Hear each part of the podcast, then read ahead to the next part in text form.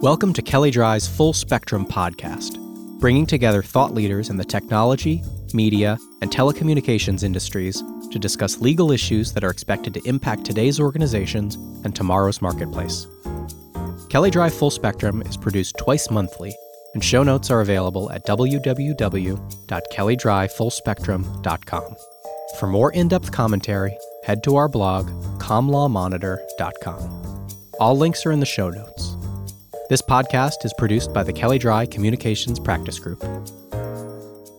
Thank you for joining us. Welcome to Kelley Drye and Warren's podcast series, the Kelley Drye Full Spectrum. We're here today. I'm Steve Augustino with the Communications Group of Kelley Drye and Warren. I'm joined with my colleague, um, Special Counsel Denise Smith. Hi, Denise. Hi, Steve. Thank you for joining us. Today's topic is one that is a very common topic on all of our social media activities, our podcasts, our blog, our webinars the Federal Universal Service Fund. Specifically today, we're going to talk about what's on the horizon for USF contributor audits. And uh, I'm going to allow Denise to talk through this a little bit. You and I have been working a lot of contributor audits as we've gone through this. So tell us uh, but what the topic is and why we're going to be uh, going through this today. Right. Uh, today we're going to be focusing on what we anticipate will be four upcoming trends in Universal Service Fund contributor audits. You know, Steve, you and I are very active in the space. We are regularly representing clients in USF audits. And what many people may be aware of is that the Government Accountability Office released a report earlier this year. That report focused on the Lifeline program, but tucked away in that report was a quite significant discussion of USF contributor audits. While the lifeline aspect of that report received a lot of attention, it appears that very little attention and very little coverage has been given to the discussion of the contributor audits. So that's why we're here today. We want to make sure that people are aware of that report and particularly of what we anticipate will be trends in USF contributor audits resulting from that report. Absolutely. You know, it was interesting because that was a very thick report and it did get a lot of attention, as you mentioned. But right. kind of about halfway, three quarters through that, the GAO takes a complete left turn off of Lifeline and starts talking about contributions. And it really goes through a number of major things that we want to highlight here, kind of outside of the regular course of business. Mm-hmm. So the first thing I want to talk about, though, is the um, is this one of the suggestions in the GAO report was that USAC needs to do more Lifeline audit or more. Sorry, I did it again myself. More contributor audits. Um, and to look at this, you kind of have to look through the lens of the contribution factor. One of the broad trends in universal service has been that revenues, interstate revenues, have been declining, while the expenditures of the fund have either been the same or have been increasing. That has led to a constant upward pressure on the USF contribution factor. In fact, we just got word uh, predicting that the contribution factor for the first quarter of next year could be almost 20%, just a touch under 20%, which is shocking to me. So, what those previous audits that we've seen have been um, seeking revenue, or at least seeking to identify areas where USAC believed that there would be a underreporting of revenues, either because it's a particular subject matter, a type of service that wasn't covered, or a particular area that was maybe new to universal service. So you and I, we've been through a lot of audits where we were dealing with, uh, you know, a focus on international revenues, mm-hmm. right, or a focus on prepaid calling card revenues, or the, you know, the uh, conferencing industry shortly after they got brought into the fund. Right. But this is different. So what did you, what did the GAO say was wrong with what USAC was doing? Right. Um, what the GAO report did was it seemed to criticize the past scope of USAC contributor audits as being insufficient to capture an appropriately broad range of contributors. And what I found really interesting is that the report provided some numbers regarding these contributor audits. So they noted that despite the fact that there are several thousand contributors filing and reporting revenues each year, USAC conducted only 74 contributor audits from the period of 2010 to 2015. Just, you know, throw a few numbers at you, not too many, but of those 74 audits, only one was of the top 10 contributors and only two of the top 30 contributors were audited. And the GAO report found that those 74 audits covered only a small fraction of the carrier revenues that were subject to USF. So that goes back to your point that these audits are in some respects designed to sort of capture revenues that might be subject to USF. Yeah, yeah, it's interesting. I mean, seventy-four, right? And the, these are very resource-intensive audits. You know that, right? There are a lot of them that are done. Um, they a lot of effort is put into it. It takes nine months to a year, sometimes more than a year, to complete these audits.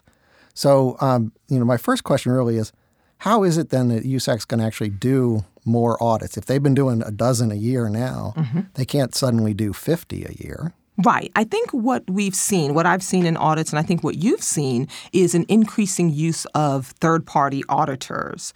You know, this is not new in the beneficiary audit side. USAC has been using third party auditors for beneficiary audits, but we are increasingly seeing it on the contributor side. So I think this is how USAC plans to increase the number of audits that it conducts each year is by bringing in these third party auditors. Right. And we've seen a couple of those. So what's the major difference? Differences between a one conducted by USAC internally or one by a third party? Mm-hmm. Thus far, what I've seen is a, really a difference in procedures. The third party auditors seem to be a little more expansive in their procedures. They have a little more, uh, they go through a little more procedures than what I've seen with the USAC audits.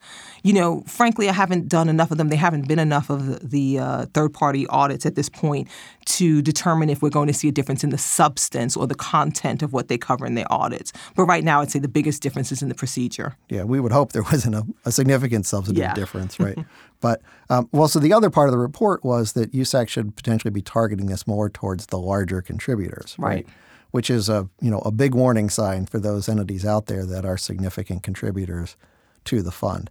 They may be used to audits on the beneficiary side, um, you know, for their E-rate services or what have you, but now we're talking about very significant audits. Mm-hmm. And I think ones that could be exponentially more complex with so many more right. revenues, so many more billing systems. Right, right. right? I mean, that, that could be very, very difficult to complete. No, I, I definitely agree with you. Yeah. Okay. All right. So let's move on to the second then recommendation that comes out of the GAO audit. Mm-hmm. And I think the second trend that we will see is that the scope of audits may expand to include truth in billing.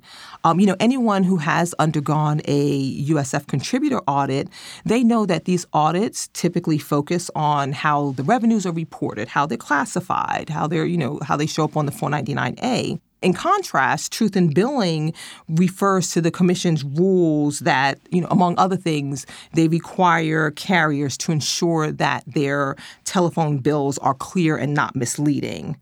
The GAO report suggested that USAC should include truth in billing compliance review in its USF contributor audits. Right, right. Well, we see that a little bit, right? USAC always asks for sample bills to test whether USF is being passed through and whether there's more being passed through. But this would be more than that.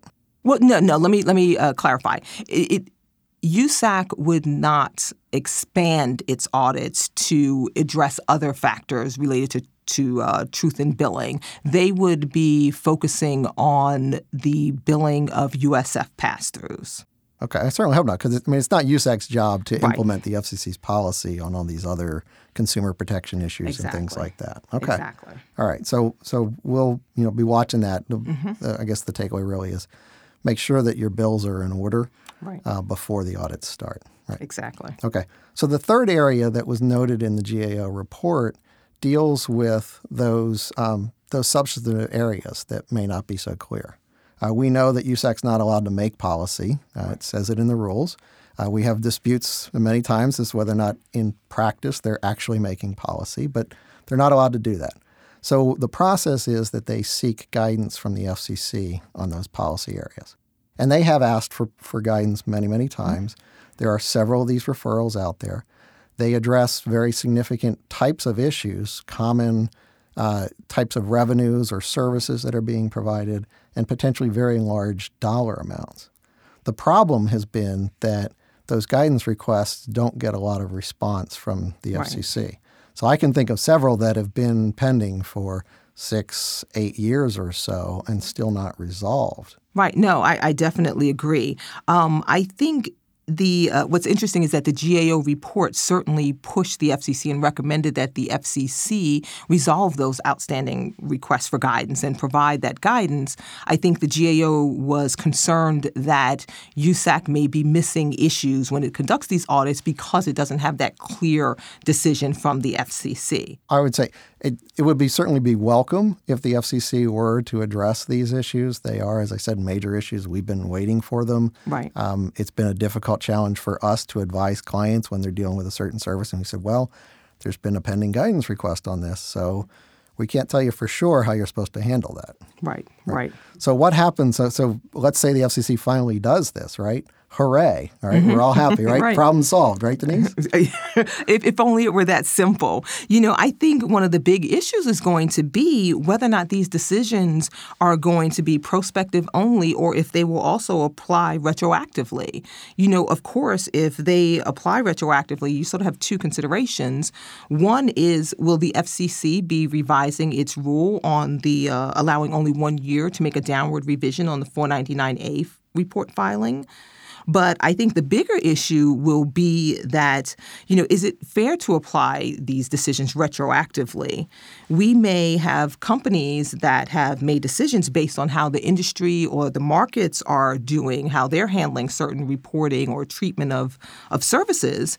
And if the FCC makes a decision that now subjects a service to USF contribution and applies it retroactively, those carriers have, you know, essentially have no way to collect those contributions from their customers. Right. Yeah. I mean, you you can't go back a couple months, let alone several years, and say, oh, by the way, here's a new bill that's right. 15, 16, 17% of what we charged you before. Exactly. Right. That's not that's not possible. No, really. that, that's not going to work.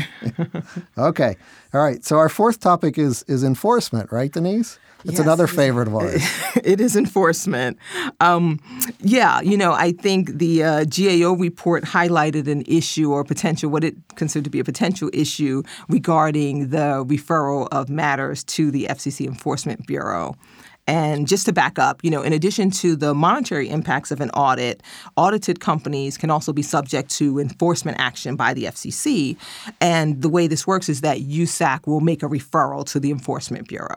Right, right. So yeah, I mean, so this is something we worry about and, mm-hmm. and going through the audit. So so they complete the audit and they say, all right, you should have reported X, mm-hmm. but they potentially then also inform the FCC that the company didn't do something properly Correct. here, right? Correct. So there have always, in that sense, there have always been referrals. So what's really different now? Right. The GAO report highlighted what it considered to be somewhat of a disconnect or a misunderstanding between USAC and the FCC regarding what constituted a referral what we saw, what the GAO report noted, was that USAC would send over information, which was essentially a list of cust- a list of carriers that it had audited, and USAC thought that there were some issues that the FCC may want to look at. Yeah.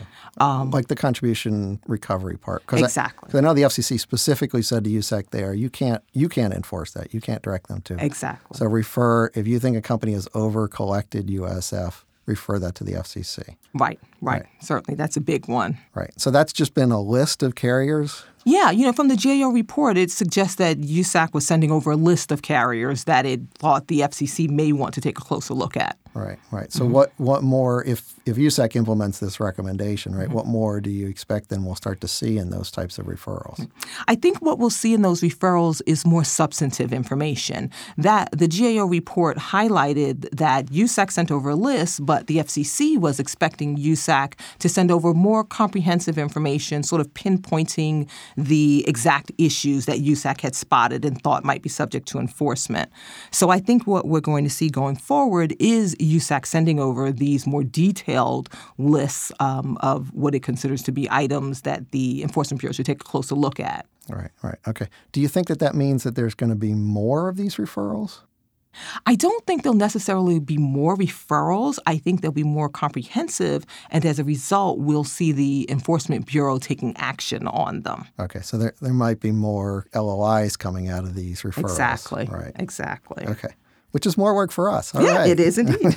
unfortunately for, yes. for carriers, yes. Yeah, bad news for bad news for carriers, unfortunately. Mm-hmm. But that's interesting because, like I said, we've always expected referrals and, and right. always been concerned about that. Um, mm-hmm. So I guess you know, but what you know, what do the companies do in those types of instances? Like, um, how can we best help them? I guess mm-hmm. it's probably before the audit, really, right? Certainly, certainly. You know, as we've noted that, you know, in our prior podcast on Universal Service Fund contribution audits, is really the best defense is a strong offense. Right. That makes sense. No, mm-hmm. I, I, I, you, you get prepped ahead of time and you're ready to go. right, okay. exactly. All right. Well, so that's been our topic today. I mean, those are all very interesting things. Um, we will see how these play out in the next couple of months. We will give an update again when we do our annual webinar on the Federal Universal Service Fund, which is usually in March uh, sometime, so look for that. In the meantime, I just want to thank everybody for listening. Thank you for following Kelley Drye. Um, we are continue to be here ready to address any questions and trends that happen in the industry. And we thank you for joining us. Please stay tuned and keep following us. Thank you. The views and ideas expressed on this program are strictly those of the hosts or guests and do not necessarily reflect the views or ideas held by Kelley Drye and Warren LLP, its staff, or management.